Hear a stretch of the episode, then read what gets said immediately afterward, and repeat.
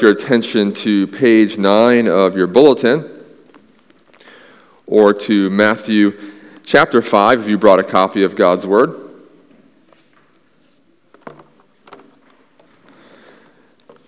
Again, page 9 of the bulletin or Matthew chapter 5. We are continuing our journey through the Beatitudes. We are continuing our journey into the entrance of the Sermon on the Mount. And as we do so, we continue to look at the Beatitudes, which are found in verses 1 through 12 of Matthew 5. So hear these words again. Hear the word of the Lord. Seeing the crowds, Jesus went up on the mountain. And when he sat down, his disciples came to him.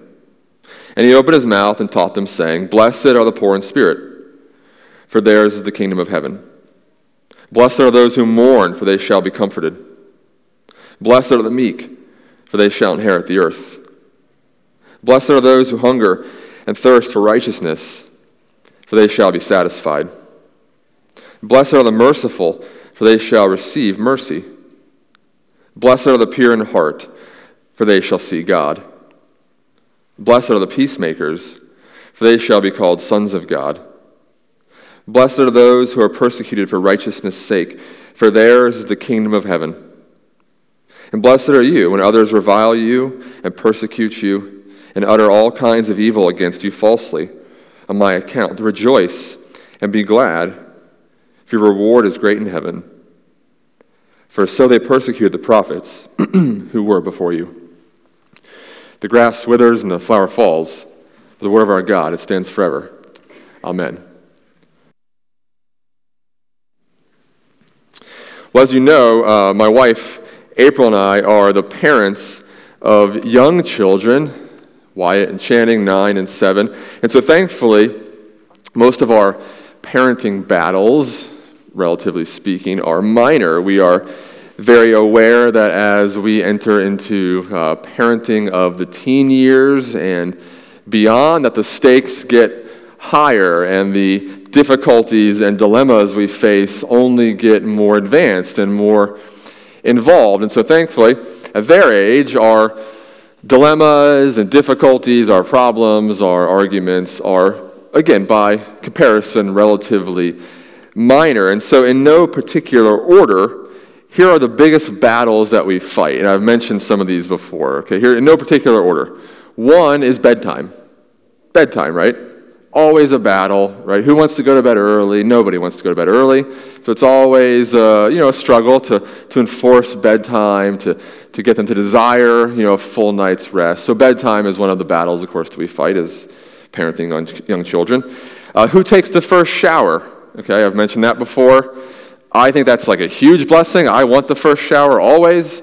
Uh, but our kids don't see it that way. You know, no kid likes to be clean, and so even the first shower is, you know, you got to kind of you know, work on that. And so we do a coin flip, I told you, and it becomes like this high stakes poker game, all right? It's super high stake. Who takes the first shower? We do a coin flip, all right? But who takes the first shower? That's one of the things that we fight and wrestle with in our, in our home. Screen time, right? Screen time, particularly for this generation, TV, tablets, all video games, right? Screen time. No amount is ever enough. We always have to you know, again, enforce parameters and boundaries and convince them that you don't want to, you know, go cross-eyed looking at a screen all day, but there is healthy balance and moderation and all those kinds of things. And then lastly, lastly, diet and eating habits, okay? Diet and eating habits. There's this constant struggle in our home, and I'm imagining, again, for those who have young children, this constant struggle to see that our kids finish their plates at dinner to see that our kids are truly nourishing themselves on what will fill them up and what will satisfy them, what will enable them to grow, you know, into healthy adults. That we don't have a lot of trouble uh, getting them to finish a meal or finish a snack, let's say, of just like empty carbs, right? Uh, you know, goldfish or crackers, or there's no trouble uh, enabling or seeing our kids finish, you know, a, a big bowl of candy, right? That's easy. You've heard me say before that my daughter, particularly, will say that, oh, my dinner side is full, but my dessert side is still empty. Right? It's amazing how they don't want to finish their dinner, but then they all of a sudden have this you know, voracious appetite for dessert and for sweets. So, again, there's no problem when it comes to them cleaning their plate or their bowl or whatever if it's full of empty carbs, if it's full of sugary things and desserts. But it's doubly hard if it's what's actually good for them, right? A well balanced meal with protein and with vegetables and vitamins and all those kinds of things. And that's pretty normal. But again, what happens if we just let them eat cake all day or just let them eat sugary things, what will happen? They'll, of course, be malnourished. They won't be satisfied. And so, again, we want our kids, and you want the same thing for you, right, yourself, to be eating full, balanced meals, proteins and vegetables and uh, fruits and you know, nutritious things that will certainly satisfy, moderation in the other things. And again, that's true even for us, us as adults, right? We struggle with this. All of us struggle to have a healthy diet. I, am the, I'm the one who stands up here all the time and uses, you know, fast food illustrations. I love fast food, as you know. But again, fast food doesn't satisfy you. It satisfies in the moment. You feel full for the moment, but then what happens an hour later? You're hungry again. Or you feel lousy, probably, when you eat fast food, right? It feels good in the moment, then you feel lousy later. I'm always reminded if you get a fast food order in your car, it smells great when you first eat it, right? It tastes great. Have you ever gone back to your car like 20 minutes later to get something? The odor of fast food 20 minutes later is terrible. And you're like, what's happening? What did I just eat? Right? So, again, nourishing ourselves on things that satisfy and avoiding the things that might make us feel full for the moment, but don't actually satisfy. If we can understand that concept and, hold on to that concept, then we understand here the idea behind the fourth beatitude, these words of Christ, where he says, Blessed are those who hunger and thirst for what? For righteousness. Blessed are those who hunger and thirst for righteousness, for they shall be satisfied. As we're well aware, Scripture teaches us that what God says happens. God is the one who spoke the world into existence. Let there be light, and there was light. God is the one who is the promise making and promise keeping God. We know Jesus here, as he speaks, is the embodiment of that word of God, right? He is the word who became flesh and dwelt among us. We know from Scripture that we're told all of God's promises find their yes, they find their confirmation in Jesus. And so that's important for us to remember as we come to the Beatitudes and as we come to this fourth one this morning. Because what Jesus says then happens will happen. If we truly hunger and thirst for the right things, namely righteousness, Christ promises us we will be filled. We will be satisfied. And so, knowing that, then, we have to ask ourselves this morning are we? Are we? Are you satisfied this morning? Am I? Are you content and full in this life? Am I? And if we're not, if we're not, then we have to ask ourselves why. Why? Why am I not satisfied? Why am I not content? Why do I not feel filled up in this life? Because my hunch is that it's not for lack of consumption. It's not for lack of consumption. It's similar to when, again, to go back to our house, if my kids go to bed and they mention as again we're trying to get them to bedtime, that they're hungry, I guarantee you, you do not need to, re- to report us, okay? They are well fed. But what happens usually is that leading up to bedtime, they did not eat what they were supposed to, or they ate the wrong thing which doesn't satisfy them, and it didn't last. So when they came to bedtime, then again, they are hungry. So it was consumption of the wrong things that then led to this lingering hunger later in the evening. And it's the same thing for us. Are we satisfied in this life? Are we full and content in this life? Or are we perpetually hungry spiritually?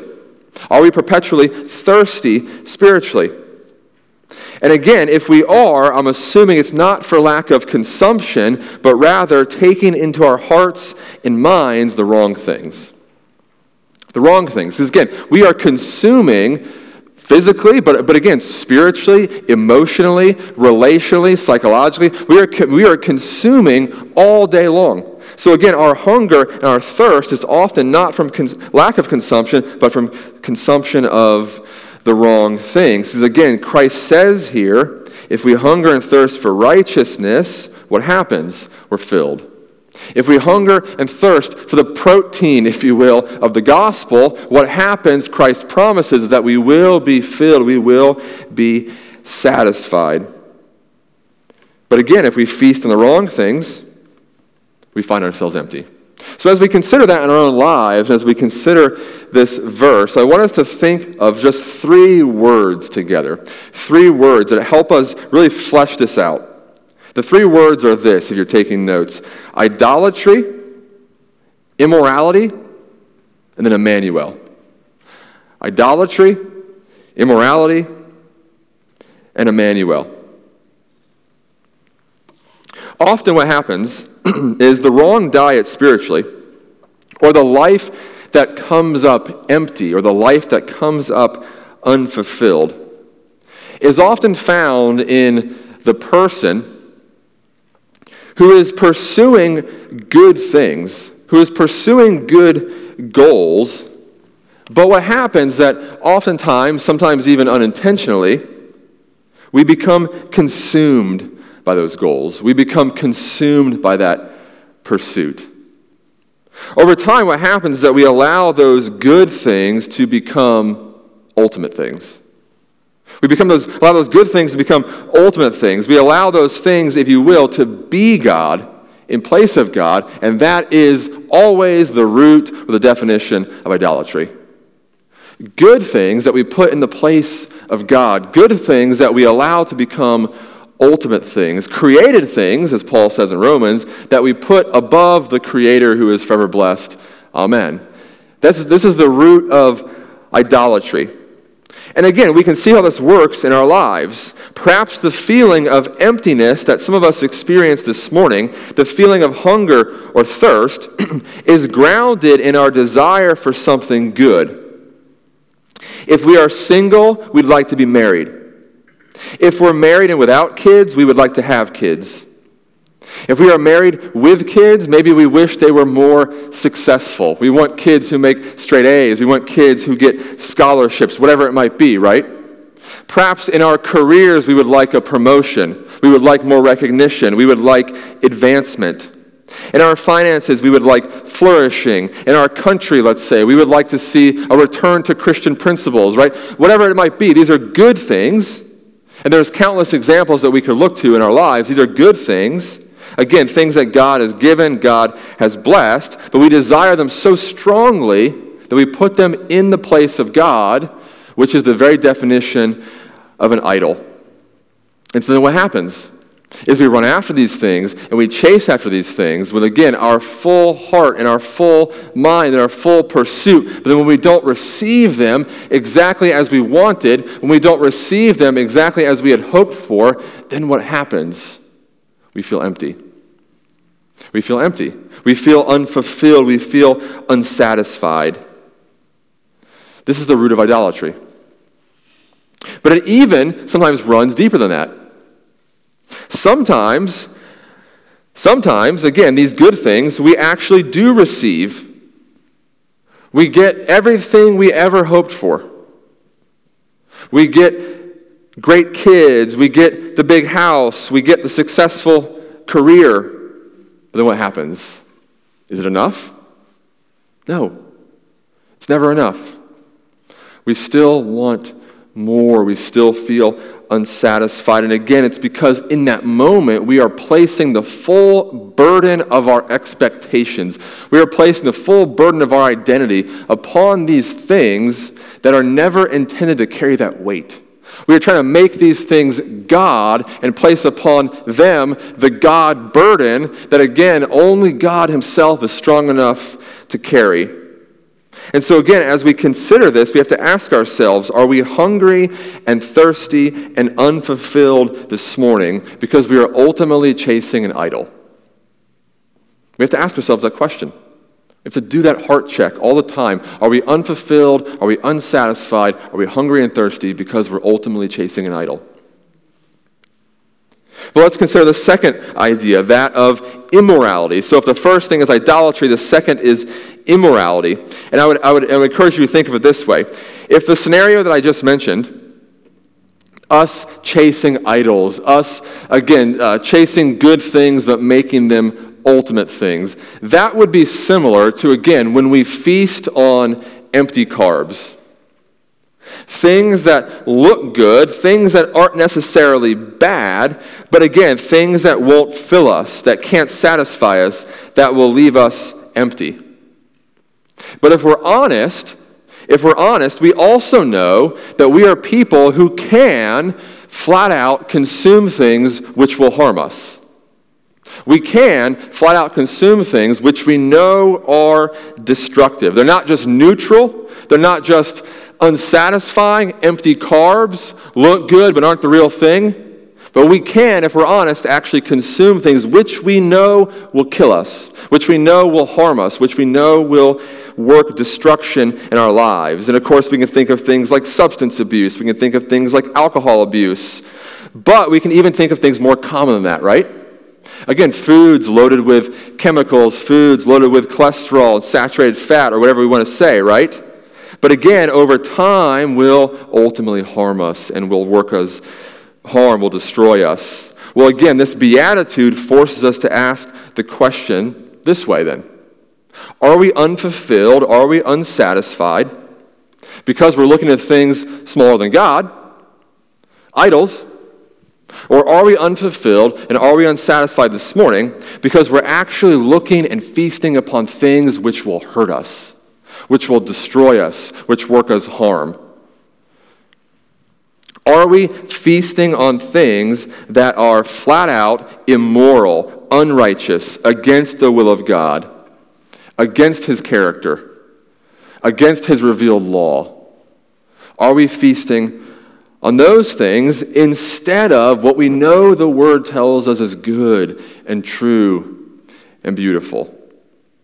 So, again, the question is our appetite one that has been cultivated not for righteousness, but for unrighteousness?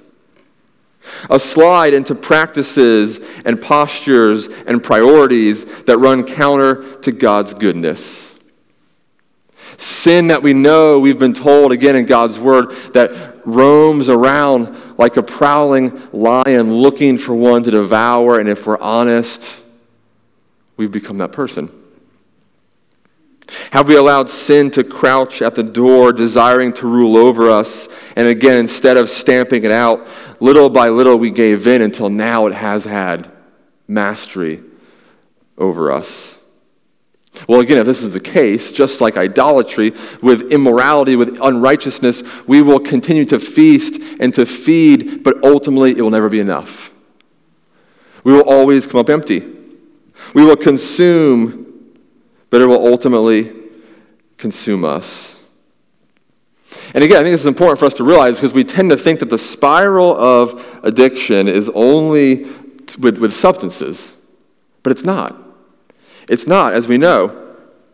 That we can be appetitive creatures prone to addictions of all kinds the, the, the addiction of, of destructive thoughts, the, the addiction of destructive relationships. And again, in either case, because it's not what God intends, it will never give us what we're looking for. It will never truly satisfy us. And so, again, that's the question we have to ask ourselves. Are we hungry? Are we thirsty? Are we unfulfilled this morning? Because we're ultimately chasing after and feeding upon something that we know in our hearts to be wrong, that we know in our hearts to be unrighteous. These are the questions before us. But if those are the questions, then what's the answer? What's the answer? In either position that we find ourselves in, we are to look where? Is there a, a spiritual protein bar we can take and make it all go away? Is there a magic, you know, spiritual diet pill? No, as we no, there's not. But thankfully, scripture tells us there's something better. There's something more. There's a deeper magic to use that great phrase by C.S. Lewis, and it is what? It is Emmanuel. Is Emmanuel, that last word, Emmanuel. It is God with us, namely Jesus. God who came down for us, God who promises to be with us even in our struggles. Jesus is the only one who can satisfy these desires that we talk about the desire for meaning, the desire for purpose, the desire for fulfillment and significance, contentment, identity. That Jesus is the one who stands behind all of these good things that we can look to. Again, family, career, jobs, finances, all these good things that we often look to. Well, behind them stands one who gives all of those things.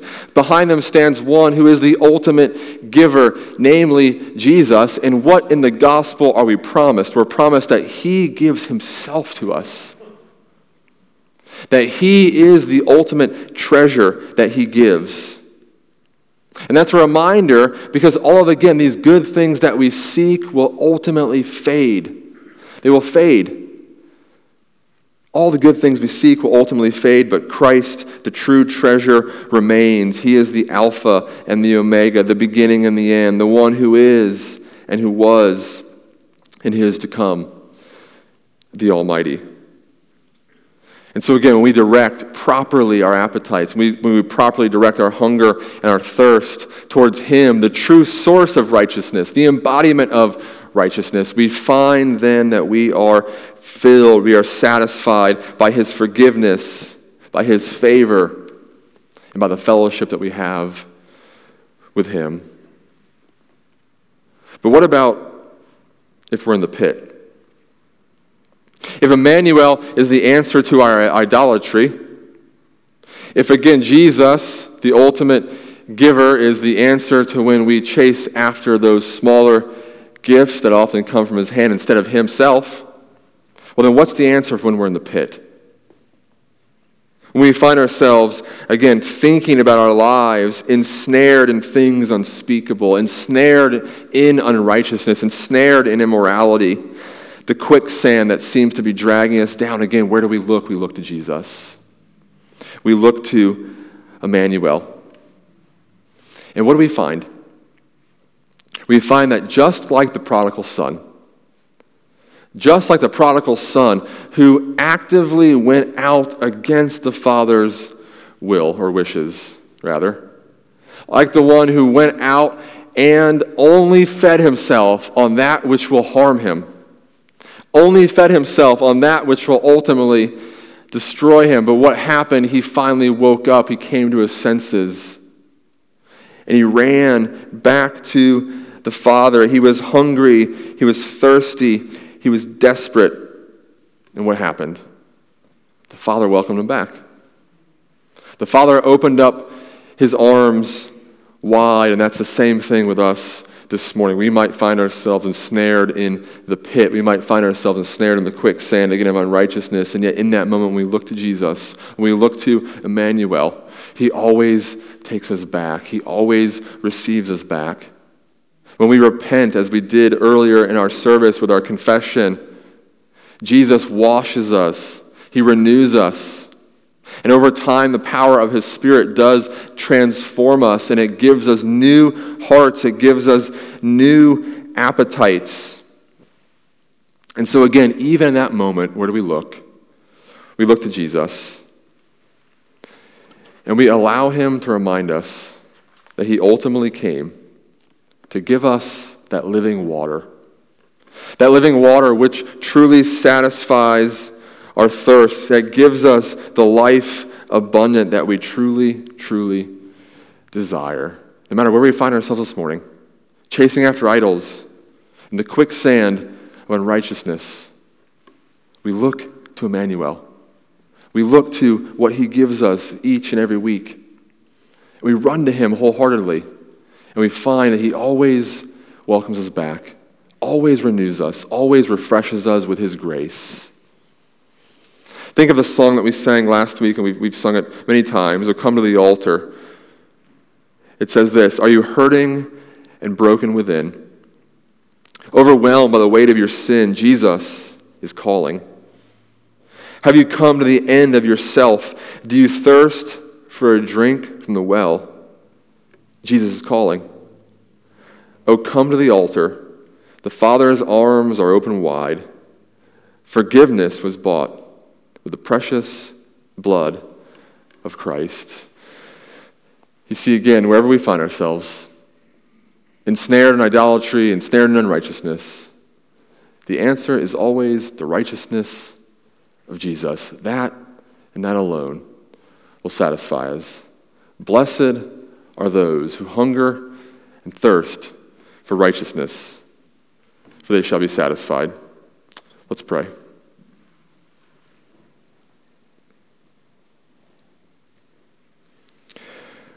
Heavenly Father, we do thank you for your word and how it convicts us. Lord, we even now admit those places in our lives that we are seeking to satisfy us, which we know ultimately cannot. And Lord, here now, even in the quietness of our hearts, we give them over to you. We give you our appetites, we give you our hunger, our thirst. We hand over to you those things which we keep chasing after, which can't satisfy us. Lord, Lord, would you make us mindful of them even now? And Lord, would you, I pray, through this word and ultimately through your Spirit, cultivate afresh within us all an appetite for righteousness a hunger and thirst for what can only be found in the gospel, what can only be found in the merits of Christ given for us. So, Lord, we again repent of our unrighteousness and we cling afresh. We cling with tighter grip to your righteousness for us in Christ. So bless us, we pray, Lord.